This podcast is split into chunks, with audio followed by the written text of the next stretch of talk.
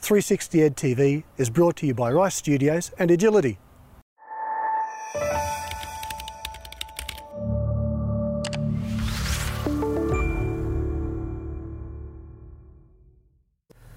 Professor David Sadler, Deputy Vice Chancellor, um, Student in Education at University of Tasmania. You are most welcome to uh, 360 Ed TV. Very pleased to be here.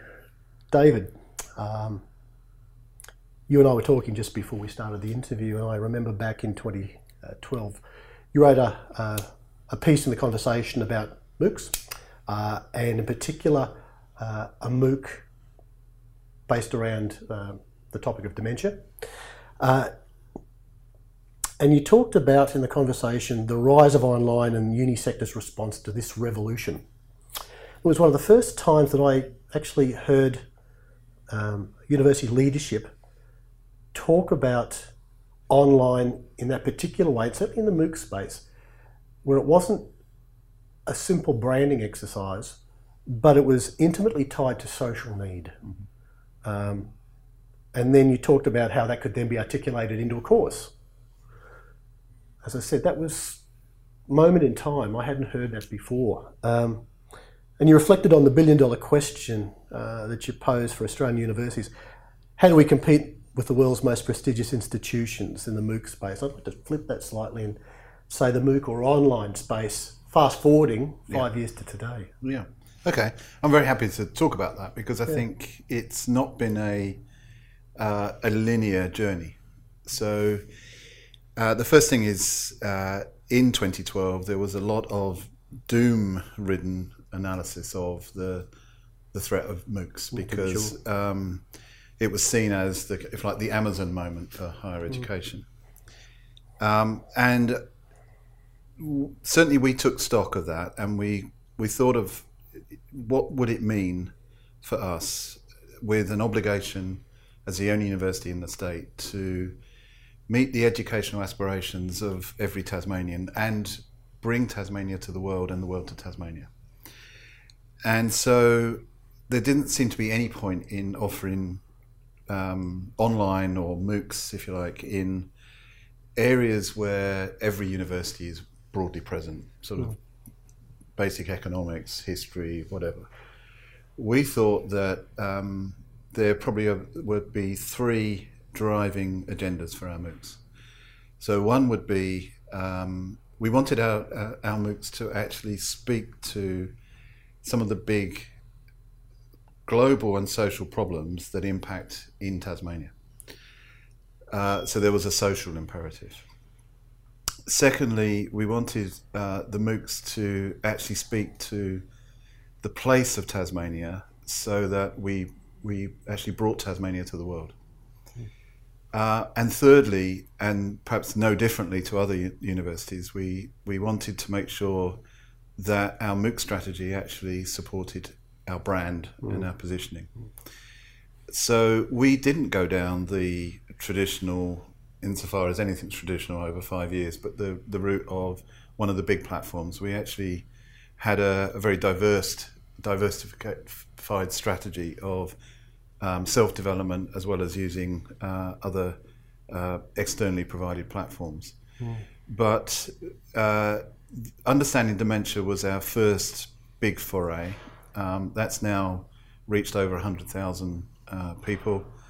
Um, and it's had marvelous success. So um, I've spoken before about completion rates uh, of 45%, which are just out of the box in terms of MOOCs. Oh, sorry, say that again. 45. 45%. Um, and the reason for that is that it's something that clearly speaks to uh, a community need, uh, not just a Tasmanian, a global community need. So th- these are uh, either people caring for people who are suffering dementia, um, in many cases, early sufferers themselves, as well as policy people. And they became and are a, a, support network to each other. And so there's more than just the provision of information in that, in that uh, dementia MOOC. That has spun out another MOOC in terms of preventing dementia. And what we've seen there is we've been able to bring into the Tasmanian curriculum the world leading experts in, in terms of dementia. So now we've got people from uh, from the UK, from from the US, from many many countries, actually contributing content into that uh, preventing dementia MOOC. We've got other MOOCs. We've got one in um, oceanography in Antarctica. So again, it's a position of place. Yep. Uh, it's also uh, a MOOC that speaks to the challenges that confront um, the world, really, in terms of the Southern Ocean and Antarctica.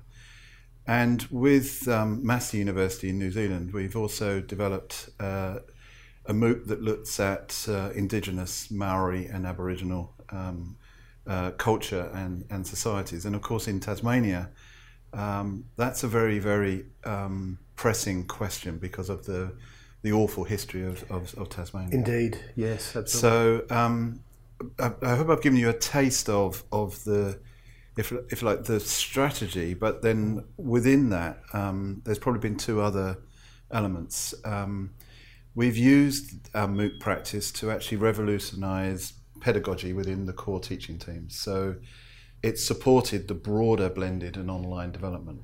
Um, but secondly, it's a revenue stream. Um, so many of the arguments that were made about MOOCs in 2012 is that they would take the business away from uh, universities. We've brought business into university, into the university. So um, our Bachelor of Dementia Care is now our fourth largest um, degree program, okay. Um, and that's a direct flow through from the from the MOOC. So that's coming off a very small base to, to being that, that large. Yeah, within a couple of years, yeah. Yeah. yeah. So, David, you've been speaking about improving student agency with blended uh, learning. Can you give us a sense of what you explore in this topic? Yeah. Um, so, uh, I'm, I've divided the topic into three um, unequal parts. So, the first is a, an analysis of like the opportunities and challenges of connectedness um, and the, um, if you like, the way in which we might communicate with a diverse um, range of students. The second looks at um, really the space that we've already spoken about, which is the ubiquity of content uh, and the implications of, of that. Um, and what, it's, what it actually means both for students and for staff in the sense of, uh, you know, I was teaching yesterday, does that mean now that I'm more the curator of material as opposed to the creator of material? That's been a strong yeah. piece that's, that's come out in a couple of yeah, and I think in open yeah. educational resources, it's a really live yeah. question, and yeah. um, and it does bring, if you like, the best of the world into every classroom potentially. So, uh, and then the third, um, and it's an area that I think is probably least well developed in both my thinking, um, but is becoming more and more important. Is if you like the personalisation of learning, and what does this mean for the individuals who actually experience our our blended and our distance operations. Um, and then I've put across that uh, uh, three lenses. So across the three topic areas, um, what does this mean for, for students? What does this mean for academic staff? And what does this mean for the university itself? And, and um, uh, the challenges are quite different in each of those three mm. spaces. Yeah, uh, absolutely. Um, David, how would you characterise the impact of cultural diversity on students' experience with an attitude towards digital learning? Um, and what steps has UTAS taken towards mitigating those impacts? Yeah, so um, so Tasmania is an interesting place to, to ask that question. We're, mm. we're just over half a million people, um, uh, three fifths of which are located in two cities, Hobart and Launceston. Uh, we have probably the highest ratio of our population in very dispersed areas. And so that makes questions of access to, to um, broadband, etc., quite challenging. Um, we also have a um, population um, where many are returning to study. So uh, a very much a growing popul- uh, proportion of our, of our student intake is mature um, and have already had some time in the work, working environment. They're carrying um, caring responsibilities, financial responsibilities. Um, and actually, um, a way of reshaping your question is to say, um, what is better than blended learning uh, than uh, offering out um, the capacity to study flexibly for that very constituency. Now, yes, there will be questions of um, building confidence for those who have not had experience of that, uh, of, of working uh, online. Uh, and yes, there will be questions of access. But they're, um, they're challenges for the institution, essentially, in terms of how to structure the support, how to structure um, the leveraging of, of partnership working to make sure that, for example, there are facilities in some of the remote uh, Tasmanian towns. Um, but we know that we have to deal with a, a student population that um, is not your typical year 12, 18 to 21 mm. high ATAR. That is a proportion of our population, but it's not the majority of our population. And so um, I would like to spin the question and say, um, in what sense is traditional face-to-face delivery actually appropriate to that broader, diverse yeah. community? And that's that's certainly the paradigm that you need to approach it from, isn't Correct. it? Correct. Yeah, yeah. yeah. Interesting. So, um, and just on that, uh, when I talk to a lot of universities, uh, certainly over the last few weeks, uh, conducting these and, and, other interviews, there continues to be a significant focus on understanding the student experience and mapping hygiene factors that affect success. Yeah. Within the first, you know, six weeks, a whole variety of things. Students' attitude, towards distant learning environments were influenced by factors such as easy use tools and materials and perceived inclusiveness, effective learning design, I guess. What are the critical factors that University of Tasmania has identified and what strategies would you put in place to encourage a more positive student, I guess, attitude? So I'm going to start with uh, an anecdote. Um, it's actually a true story. It's happened this morning. Okay. Um, uh, I go to, uh, despite my size, I go to the gym quite a bit. And I was in the UTAS gym this morning um, after my gym session getting changed. There were two students getting changed, and um, this exchange occurred. Uh, one student said um, that uh, he had really good uh, sort of allocation of classes for the new semester. And one of the things he really enjoyed was the fact that his breadth unit, and I'll talk to you about breadth units if you like, but his breadth unit was wholly online. Uh, the other student said, I don't like online. Uh, it means I can't talk to the tutors. Uh, the first student said, well, actually, um, it means that you know I can dip in and out whenever I want, um, and actually the the tutor's been very, very active on on the online environment, and so I can get everything I need from him anyway. Uh, and it was a really interesting exchange. It's mm. your question. Uh, mm. um, put it into real life. I kept silent. I didn't think it was worth intervening. It was uh, a good piece of social experimentation. But what a great piece of yeah. advertising if you're you know, exactly. student to student. That's that's yeah. a strong motivational yeah. tool, isn't it? So one of the things we've done um, is obviously we've done everything that every other university has done. We've we've put um, strong um, embedded resources in to support academic staff. We've um, uh, we've got a technology enhanced learning and teaching strategy that, that sets targets and, and, and where we want to get to. But um, actually, a really important piece of work, and probably in, in many respects the most important piece of work we've done, is we have um, structured our internal student experience survey uh, to ask um, the different cohorts of students, so the fully on campus, wholly face to face, the blended, and the fully distant, um, a series of questions which have allowed us over probably the last four or five years to examine the trends of, of student satisfaction.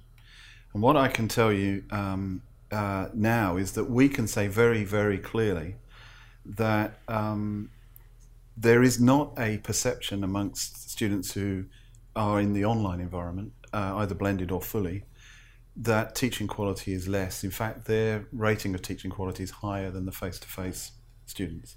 Very good. Nor is there any um, uh, negative. Um, in fact, again, it's more positive for the online and the blended in access to learning resources.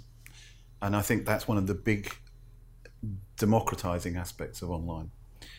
Um, and interestingly, and we were surprised by this, um, access to student support is rated higher for our online and blended than it is our face to face. Really? And that's now, I can prove that over three, four years of student surveys.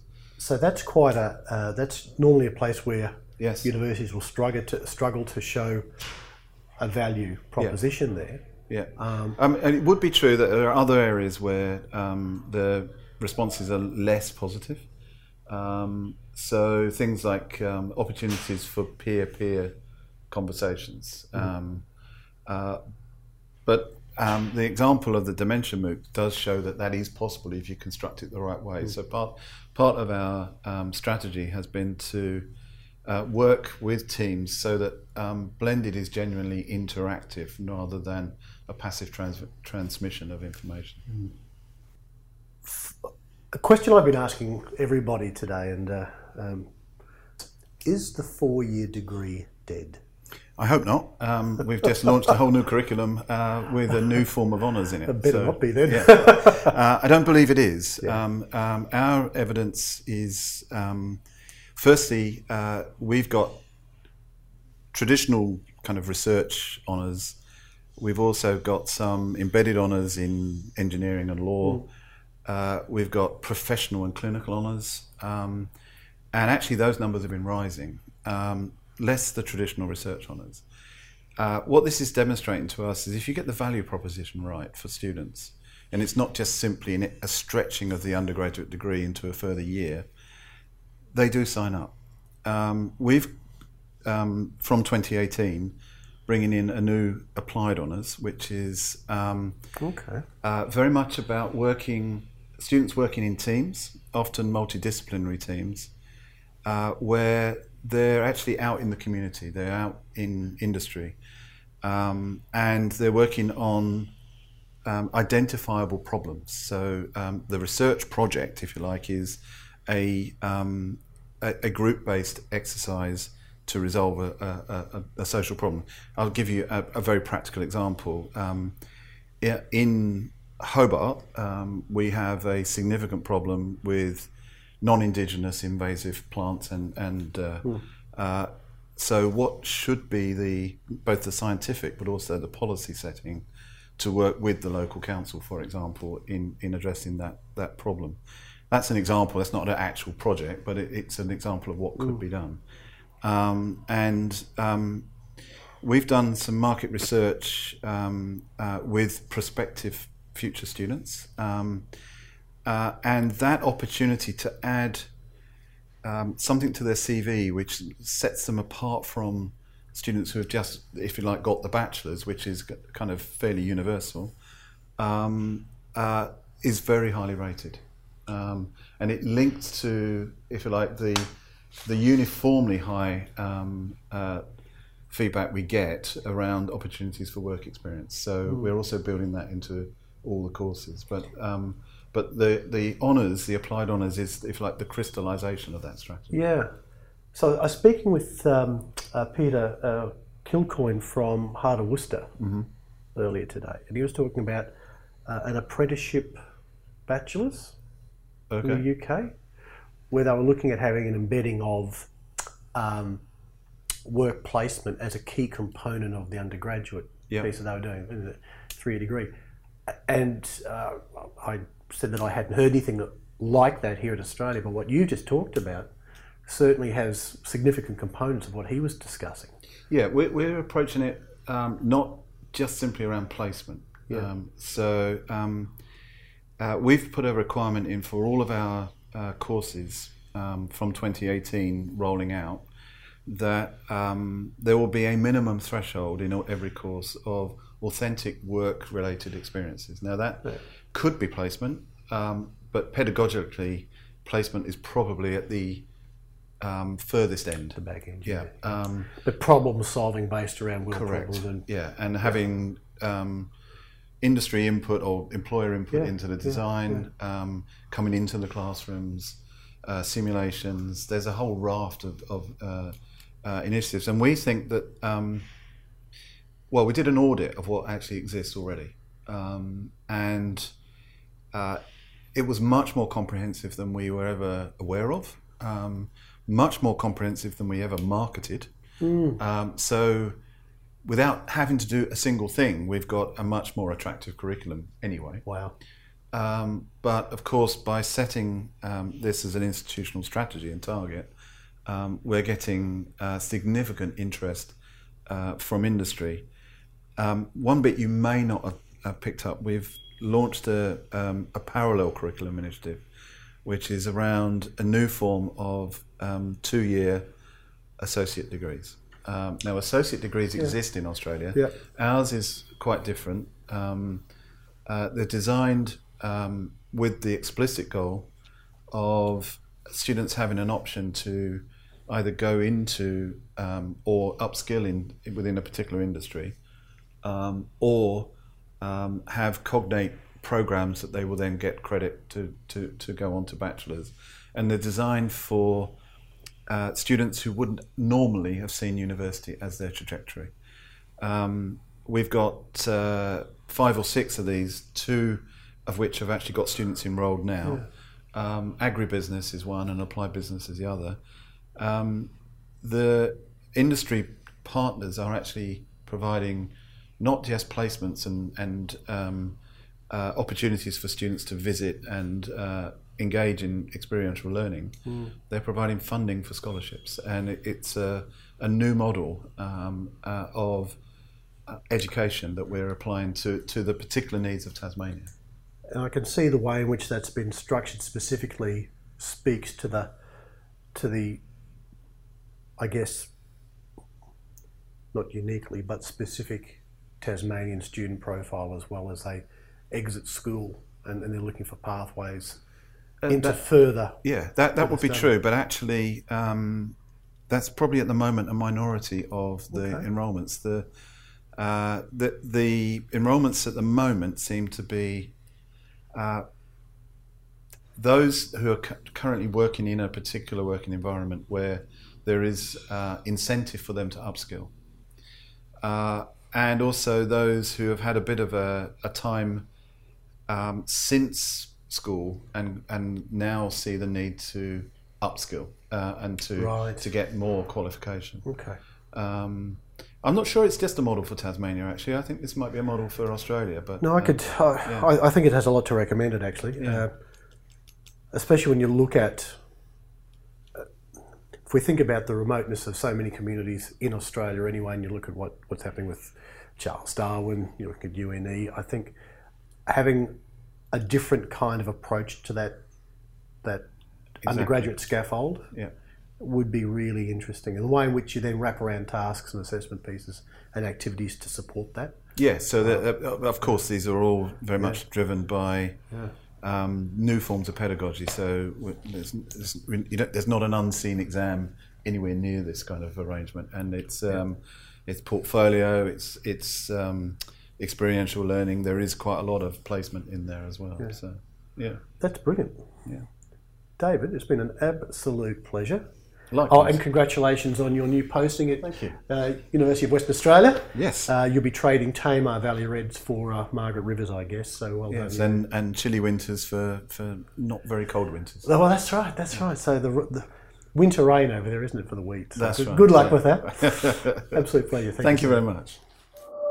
Música